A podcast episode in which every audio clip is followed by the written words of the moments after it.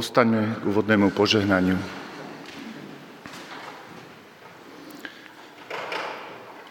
Nech nám všetkým, hľadajúcim aj hľadaným, nachádzajúcim aj nájdeným, ďalekým aj blízkym, trojediný Boh udeví milosť a požehnanie. Nech nás vovádza do pravdy, nech nás premenia láskou, nech nás rozvezuje slobodou v Kristovi Ježišovi, našom pánovi. Amen.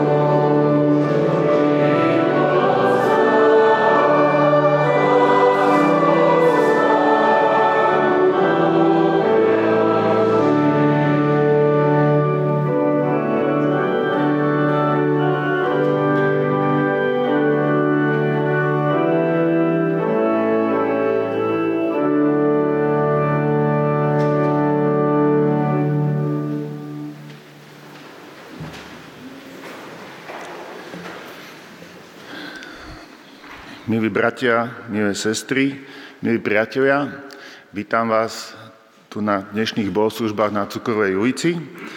Vítam aj všetkých, ktorí sú možno tak vzdialení, ale zároveň aj blízky cez online vysielanie. Vítam aj všetkých hostí, ktorých tu máme, lebo je letná sezóna, takže sú tu aj niektorí dovolenkujúci. Takže buďte vítaní medzi nami. A zároveň znova vítam aj Uja Števa, Markuša, ktorý v dvoch pokračovaniach za sebou e, rozoberá podobenstvo o marnotratnom synovi. Minulý týždeň sme sa pozerali na toto podobenstvo z pohľadu mačeho syna, ako keby takého odidenca z domu. A rozmýšľali sme nad otázkami, ako napríklad, kto hľadá koho. Hľadá Boh strateného alebo stratený Boha. Alebo ako rozumieme neochote vracať sa. Alebo, alebo prečo byť doma je neatraktívne. Dnes sa pozrieme na toto podobenstvo e, z pohľadu staršieho syna. Starší syn nemá odvahu odísť z domu a nasledovať príklad toho mladšieho. Robí to, čo sa patrí, verne plní program, ktorý určuje otec. Spôsob života iných kritizuje, slobodne a nezávisle jednanie nepokladá za prínos. Na druhej strane je znepokojený, že si netrúfne konať podobne. Pokladá sa ale za vynimočného a tak teraz nastáva otázka, ktorý z tých dvoch bratov je viac stratený. A v odpovede sa už dozvieme v dnešnej kázni od Ujašteva.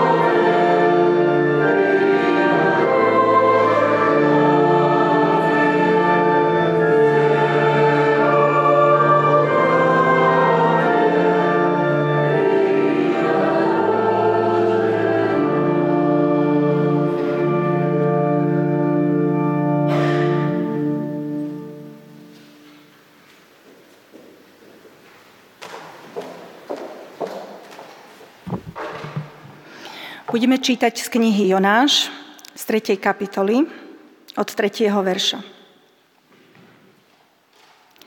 Ninive bolo veľké mesto pred Bohom na tri dni chôdze. Jonáš vošiel do mesta, prešiel deň chôdze a volal. Ešte 40 dní a Ninive bude rozvrátené. Ninivčania uverili Bohu, vyhlásili pôst a obliekli sa do vrcoviny od najväčšieho až po najmenšieho. Verš 10. Boh videl ich konanie, že sa odvrátili od svojich zlých ciest. Potom oľutoval Boh zlo, o ktorom povedal, že ho vykoná nad nimi a neurobil to. Jonáš to pokladal za veľmi zlé a nahneval sa. Potom sa modlil k hospodinovi. Ach, hospodin, či som to nepovedal, kým som bol vo svojej krajine? Preto som chcel predtým ujsť do Taršíša, lebo som vedel, že ty si Boh milostivý, ľútostivý, zhovievavý a bohatý v dobrote. Ty oľutuješ pohromu. Tak teda, hospodin, vezmi mi život, lebo je pre mňa lepšie zomrieť, ako žiť.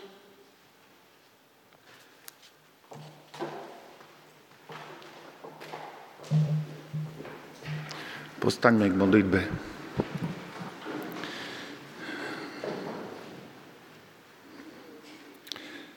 Pane, ďaká Ti, že sme mohli aj dnes prísť slobodne sem do zhromaždenia pre Tvoju tvár. Ďaká, Pane, že Tvoja milosť je pre nás každý deň stále rovnaká, že Ty nás rovnako miluješ, že máš pre nás stále otvorenú náruč. Vyznávame, že ťa potrebujeme vo svojich životoch, lebo bez teba nevieme žiť. Potrebujeme cítiť tvoj dotyk, tvoje vedenie v našich životoch. Myslíme aj na tých, ktorí nás počúvajú online, či už chorých, alebo ľudí, ktorí nemôžu prísť sem do spoločenstva, alebo rodiny, ktoré sú na dovolenkách, chalupách. A myslíme tiež aj na všetky spoločenstva, ktoré zvestujú v tento deň Tvoje evanelium. Požehnávaj ich, Pane. Ďaká za podobenstvo o marnotratnom synovi. Niekedy sme my sami tými, ktorí odchádzajú, lebo chceme kráčať sami.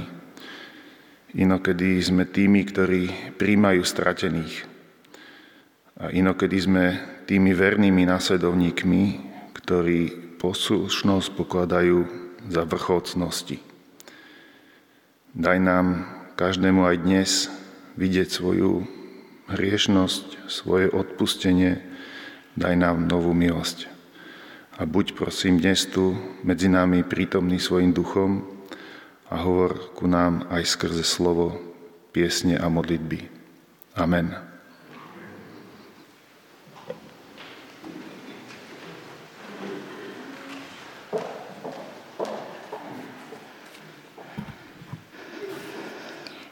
Budeme čítať z Evanília Lukáša z 15. kapitoly od 25. verša. Starší syn bol na poli. Keď sa vracal a bol už blízko domu, počul hudbu a tanec. Zavolal si jedného zo sluhov a vyzvedal sa, čo sa deje. Sluha odpovedal, vrátil sa tvoj brat, Tvoj otec zabil vykrmené tela, lebo sa vrátil zdravý. Starší syn sa však nahneval a nechcel vojsť. Ale otec vyšiel a prehováral ho. On však odpovedal otcovi, pozri, toľko rokov ti slúžim, nikdy som neprestúpil tvoj príkaz a mne si nikdy nedal ani kozliatko, aby som sa zabavil so svojimi priateľmi. No keď prišiel tento tvoj syn, ktorý ti premárnil tvoj majetok s neviestkami, pre neho si zabil vykrmené teľa.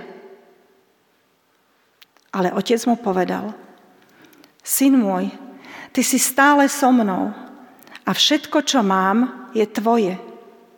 Ale teraz sa patrí veseliť a radovať, lebo tento tvoj brat bol mŕtvý a ožil. Bol stratený a našiel sa.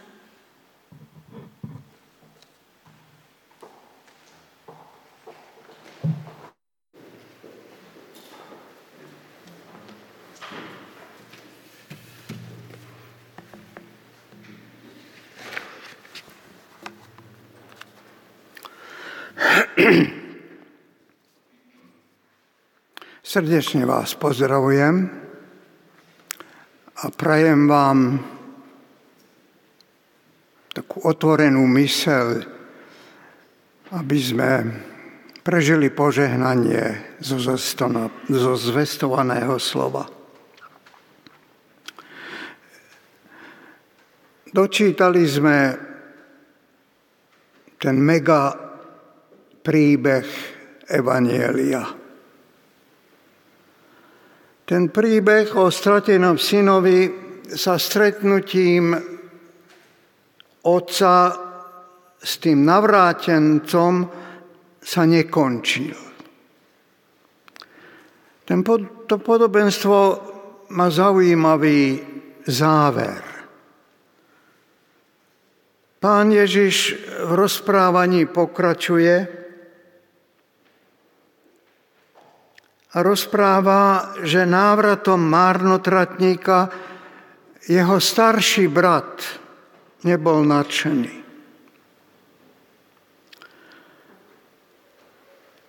A v závere toho podobenstva rozprávač prezrádza isté dôvernosti, ktoré my v životopisoch ľudí neradi čítame. Charakterové vlastnosti obok bratov nám pán Ježiš prezrádza v tom podobenstve, a rozhodnutie, ktorý z bratov je dobrý či zlý, ponecháva Ježiš svojim poslucháčom. Kto z nich je dobrý a kto zlý? Ako keby sme neboli istí odpovedou. Vieme len, že dobrý bol iba ten otec lebo miloval oboch. Vybehol von, aby láskou privítal obidvoch. Prial si, aby si všetci sadli za jeden stôl a tešili sa z tej novej, zrušujúcej správy, že stratený syn je doma. Vrátil sa. Starší syn sa s ním ani nechcel stretnúť. Stojí vonku a s údivom odsudzuje súcitné gesto otca. A nerozumie mu. Nedokáže prekročiť prach domu, čím len dosvedčuje, že takisto je stratený. A jeho brata treba hľadať a treba ho nájsť. Otec obom dal slobodu, aby sa stali tými, čím chcú byť. Nemôže však ich slobodnú vôľu ovplyvniť ani predurčiť. Synovia musia zostať sami sebou. Zo záveru podobenstva vyplýva, že všetci potrebujeme domov a milujúceho Otca. A záver deja nám kladie závažnú otázku. Kto je v Ježišovom príbehu viac stratený? Ten, ktorý sa vrátil, alebo ten, ktorý z domu sa neodvážil odísť. Vnímame iba, že obidvaja sa vracajú. Jeden vošiel do domu, druhý zostal vonku, na ulici. Takže to podobenstvo je o stratených synoch. Nie len o stratenom synovi. Stratený je nielen ten, ktorý z domu odišiel, ale aj ten, ktorý zostal doma. Kto je ten starší syn? Čo o ňom vieme? Tých bodoch, ktoré vidíte vysvietené, sa pokúsime charakterizovať jeho život a zostaviť taký štrukturované, štrukturovaný životopis z jeho života. Starší syn nemal odvahu odísť a nasledovať toho mladšieho. Poslušnosť pokladal za vrchol cnosti. Slúžil otcovi, robil to, čo sa patrilo, verne plnil to, čo otec od neho chcel. Spôsob života iných kritizuje. Slobodné a nezávislé jednanie nepokladá za prínos, na druhej strane je možno znepokojený, že on sám si netrúfne toho mladšieho nasledovať. Pokladá sa však za výnimočného. Postoj, ktorý zaujal v konfrontácii s otcom, je nám čiastočne sympatický. Len si všimnite a zopakujme si, čo hovorí. Pozri sa, otec. Toľko rokov ti slúžim, nikdy som neprestúpil tvoj príkaz a mne si nikdy nedal ani kozliatko, aby som sa zabavil so svojimi priateľmi. Starší brat z domu neodišiel, tú prácu však doma pokladal za otroctvo a plnenie príkazov za bremeno. A tento jav možno poznáme všetci. Máme synov a céry, ktorí sú stratení vo výnimočnostiach a vo svojich zásluhách. Vidíte, existujú formy stratenosti, ktoré nebadania, ale isto menia ľudské správanie. Začneme sa porovnávať a cítime sa nedocenení. Mladší syn sa vzbúril a buchol dvere za sebou. Premárnil svoj majetok a uprednostnil luxus pred zodpovednosťou. V jeho pomílení bolo čosi veľmi vyhranené. Je to prípad stratenosti, ale so šťastným koncom, lebo sa vrátil. Oveľa ťažšie je však spoznať stratenosť staršieho syna. A jeho otec volá do domu. On však neposluchne. Tá ponuka je otvorená. Prídeš, neprídeš. Stratenosť starš, staršieho syna je komplikovaná je skrytá. Navonok nemal nič nejakú chybu. Je ťažké preniknúť do jeho mysle. Jeho stratenosť je spojená s túžbou byť dobrý a cnostný za akúkoľvek cenu. Je stratený vo svojej dokonalosti. Nie je čitateľný a je nepredvídateľný. Prejaví sa neočakávanie.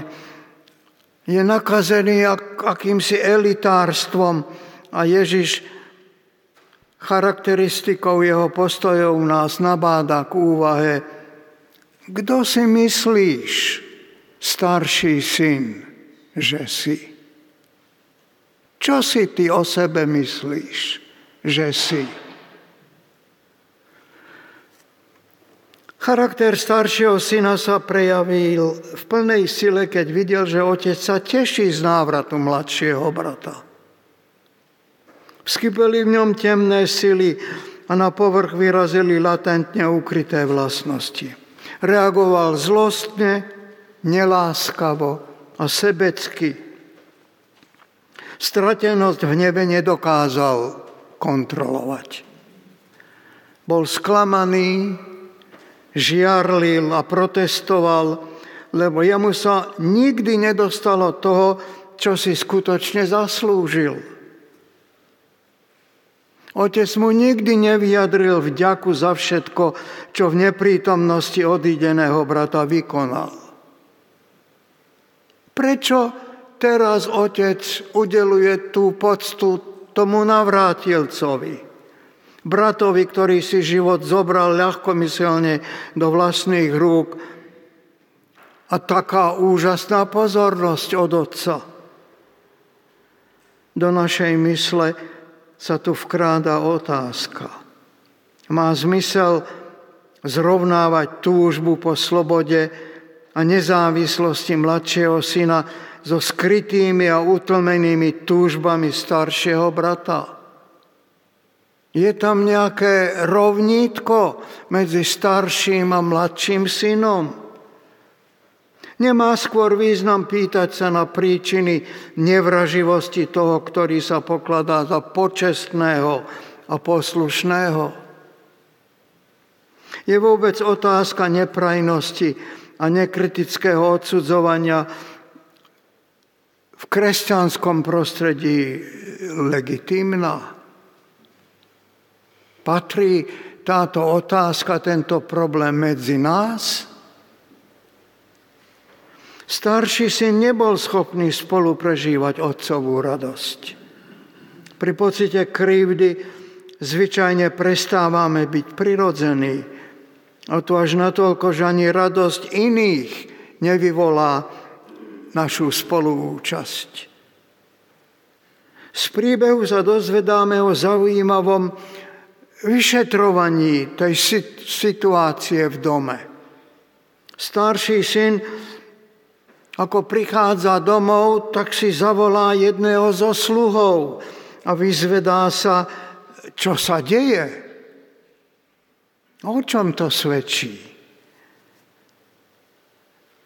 Starší syn sa stráca v nedôvere voči otcovi, voči tomu, čo sa deje za bránami vlastného domu. Prezrádza svoje obavy, že z, ničoho, z niečoho ho vylúčili, a to bez jeho vedomia. A ten sluha mu s radosťou oznamoval, že vrátil sa tvoj brat.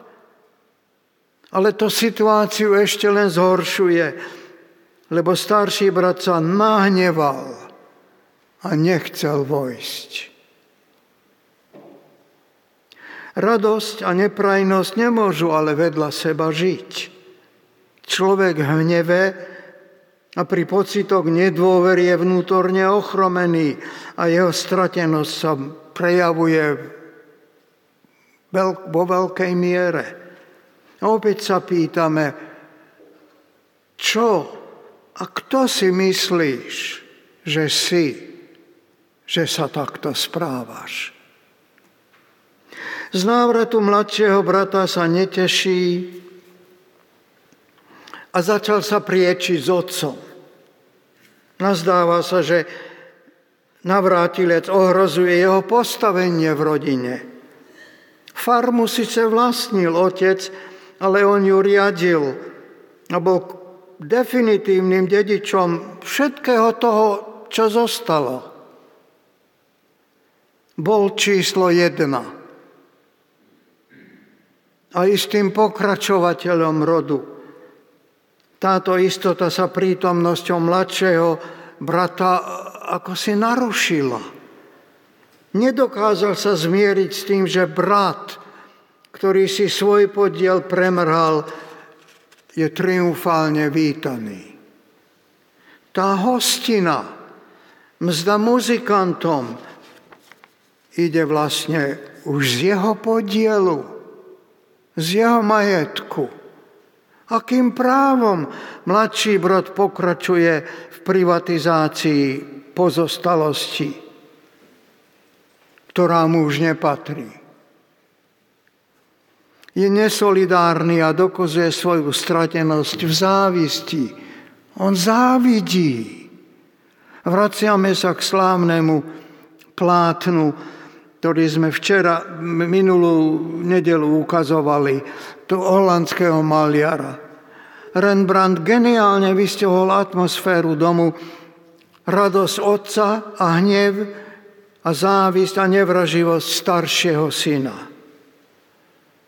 Pokúsil som sa trošku vysvetliť ten obraz, aby bol jasnejší. Pozrite sa na ten obraz.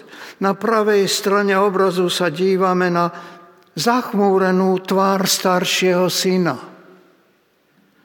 Stojí strnulo a čuduje sa otcovi. Ale tá scéna, ktorú Rembrandt namaloval, nevystihuje tú skutočnosť.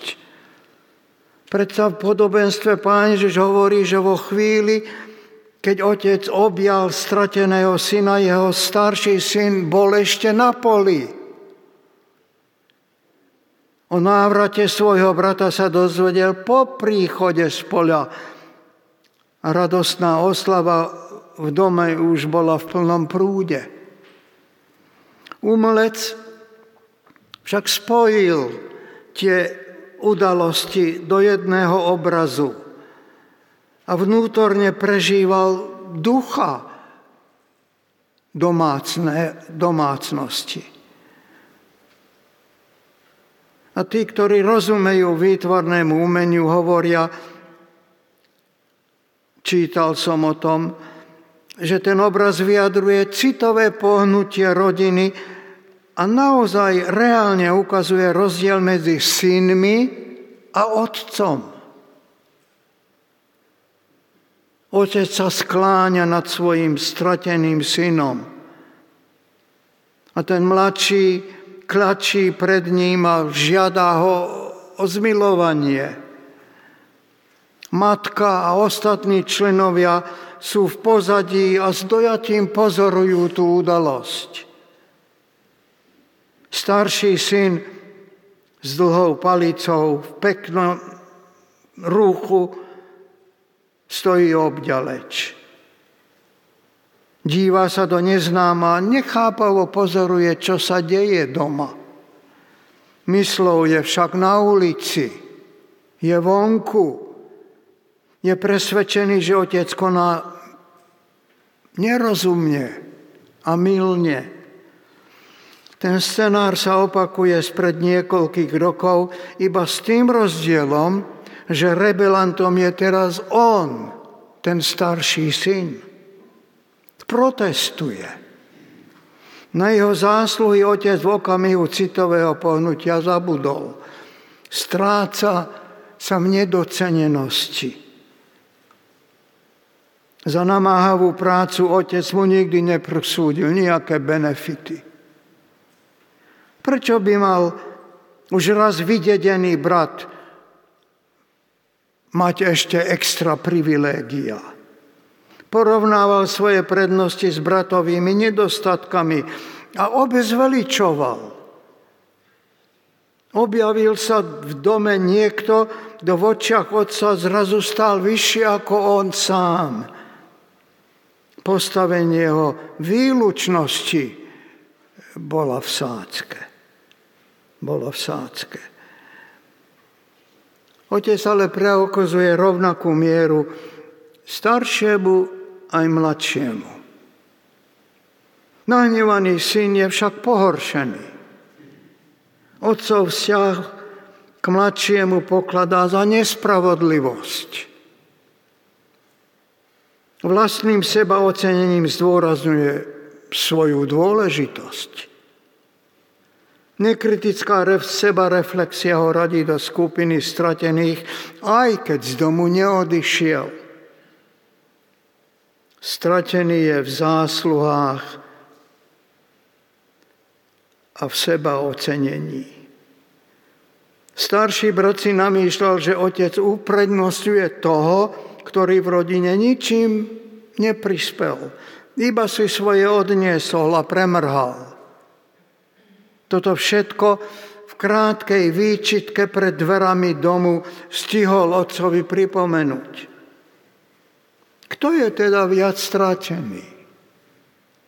Ten, čo zostal,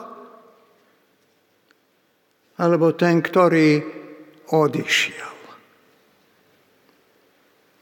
Ten starší brat nám pripomína urazeného Jonáša, o ktorom sme čítali, ktorý milosrdenstvo Boha pokladal za omyl on to pokladal za veľmi zlé a nahneval sa. Vidíte, ak sa s niekým jedná odlišne od nás, potom to máme Vary vnímať ako krivdu. Starší brat s ničím nesúhlasí a mal silný argument. Hovorí otcovi, tvoj syn premárnil tvoj majetok s neviestkami a zabil si pre neho vykrmené telia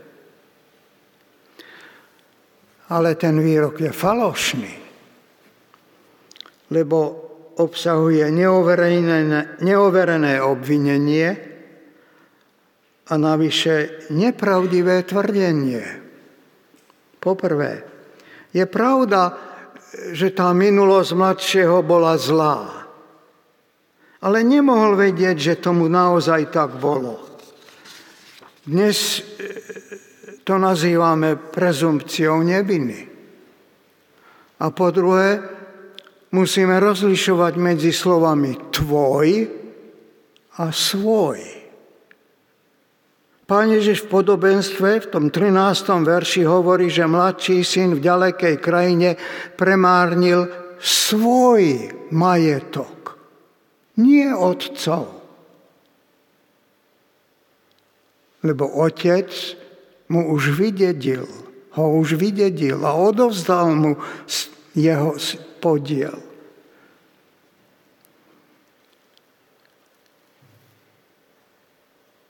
V urazenosti starší syn, vidíte, účelovo zavádza. Tá rehabilitácia mladšieho prebieha bez neho. A to sa mu zdalo veľmi nefér. Otcová reakcia je však pokojná. Starší syn sa vyjadroval o svojom bratovi ako o niekom, koho ani nepozná. Pomenoval ho tento tvoj syn. Zdôrazňujem to slovo tvoj syn. Aha, tvoj syn, čo robí. Ten otec ho ale napomenul a hovorí mu, je to tvoj brat. A preto sa patrí veseliť a radovať sa. Napriek tomu zotrváva na dvore a je stratený v smútku. Nevie sa spojiť a pridať sa k tým tancujúcim a spievajúcim hosťom v dome. Či nájdenie strateného nie je radosťou a dôvodom na odloženie hnevu a urazenosti? Vyzýva ho k pokusu vstúpiť do domu a vystúpiť a, a odlúčiť sa zo svojej stratenosti a urazenosti a, a odpútať sa od závisti. To závisť je veľmi škaredé slovo. Duch závisti sa ale často schováva v postave strážcu hodnôt. Predstavte si prípad, že by ten starší syn stretol svojho brata na poli, tam, kde pracoval. Bol by ho asi odohnal. Vykrmené tela by zostalo v maštali a nezaznela by v dome hudba. Navonok by sa nič nebolo stalo. Otec by sa o tom vôbec nedozvedel. Život by plynul ďalej a otec by ďalej dúfal, že sa raz jeho mladší syn vráti. Ale čo tým chcem povedať? Ochrana vlastného sveta pred neželanými sa môže zmeniť na ničenie nádejných počiatkov práve tých neželaných. Stane sa to v okamihu, keď začneme presadzovať svetú rozhorčenosť a svoje videnie sveta. Ten doslov k podobenstvu o stratenom synovi nás upozorňuje na to, že ak muzika nehrá pre naše potešenie, to ešte neznamená, že nesmie hrať pre iných.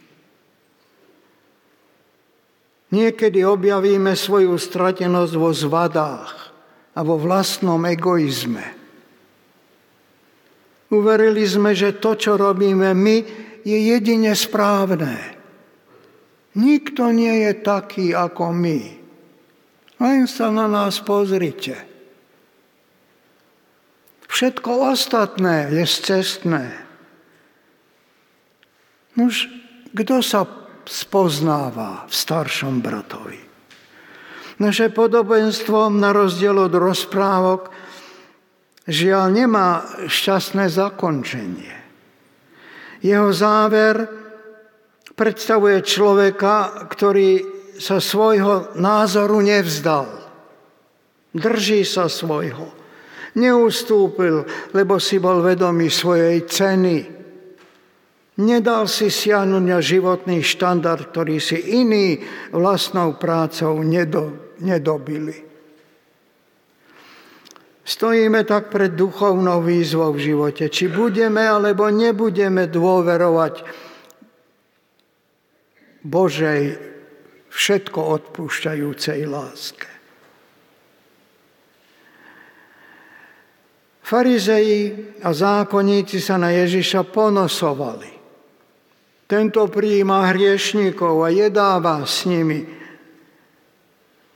A Pán Ježiš im potom predstavuje nielen toho márnotratného syna, ale poukázal aj na nahnevaného staršieho syna.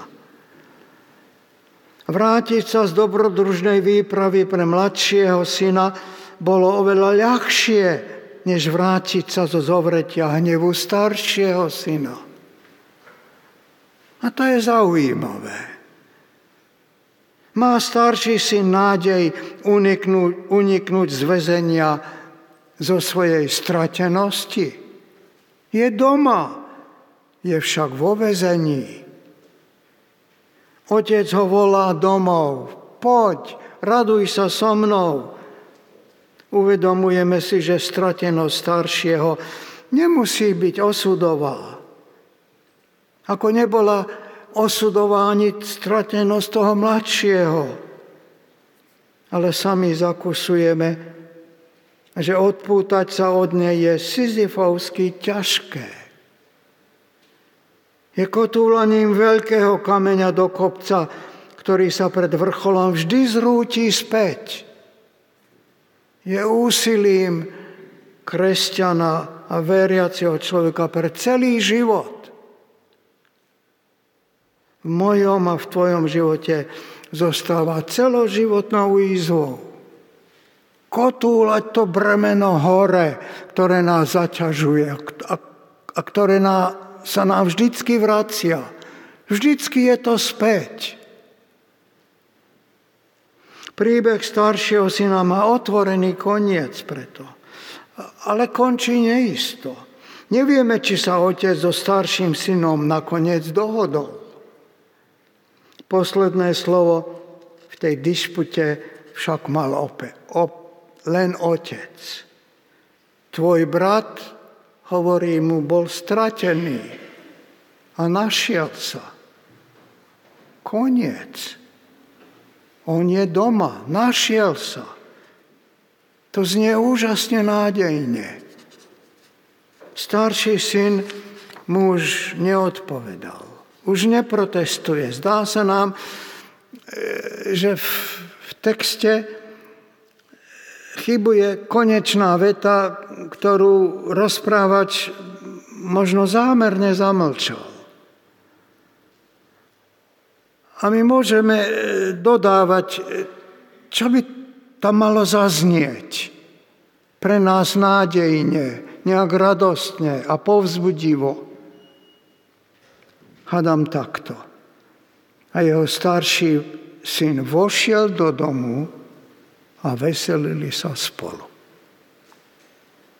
Vojsť do domu znamená začať spoločnú budúcnosť. Oslavovať nové počiatky je radostná udalosť, lebo opakovane nimi vyjadrujeme ochotu pokračovať v kotúlení balvana do kopca. Balvan má tendenciu sa spätne vracať, ale sa nevzdávame, vytláčame, ďalej pracujeme. Lebo je jedinou cestou, ako oniknúť z našej stratenosti. Vidíme teda v ústreti tým, ktorí sa z ďalekej krajiny vracajú, ale aj tým, ktorí zostávajú stále s nami. Ale vidíme, že sú na dvore, že nevošli.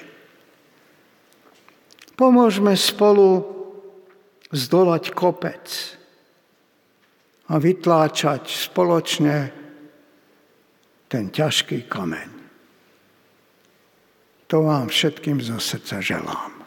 Amen.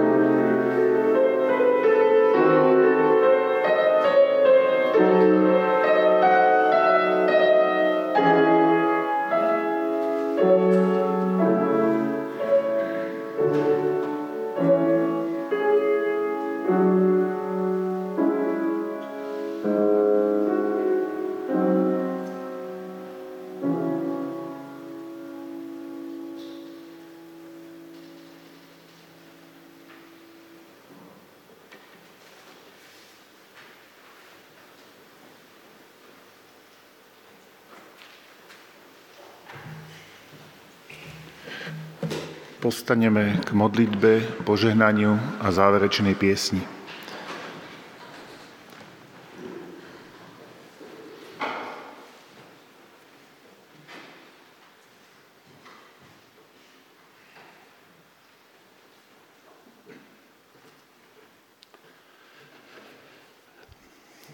Pane Ježišu, ja ti ďakujem za dnešný deň a za zväz Tvojho slova.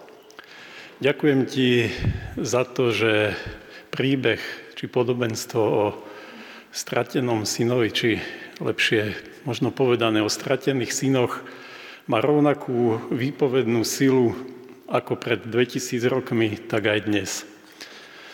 A ako vtedy, aj dnes možno sme náchylní posudzovať okolnosti či ľudí podľa vonkajších prejavov. Ty nás však učíš spravodlivosti v láske.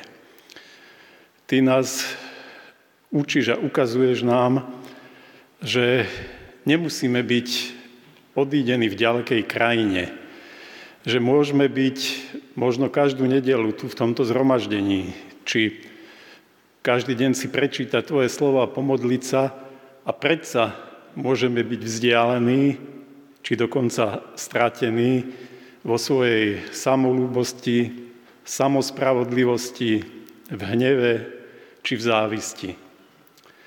A tak ťa prosím o to, aby si nám pomohol, tak ako to robíš ty, v láske byť spravodliví sami k sebe, k našim blízkym aj k nášmu okoliu. K tomu nám daj, prosíme, Tvoju múdrosť aj pre budúce dni. Amen.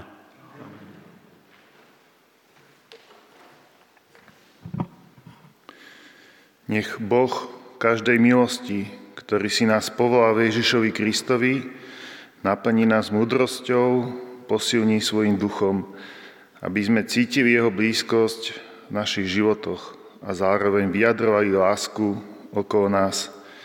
Jemu nech je čest a sláva na veky vekov. Amen.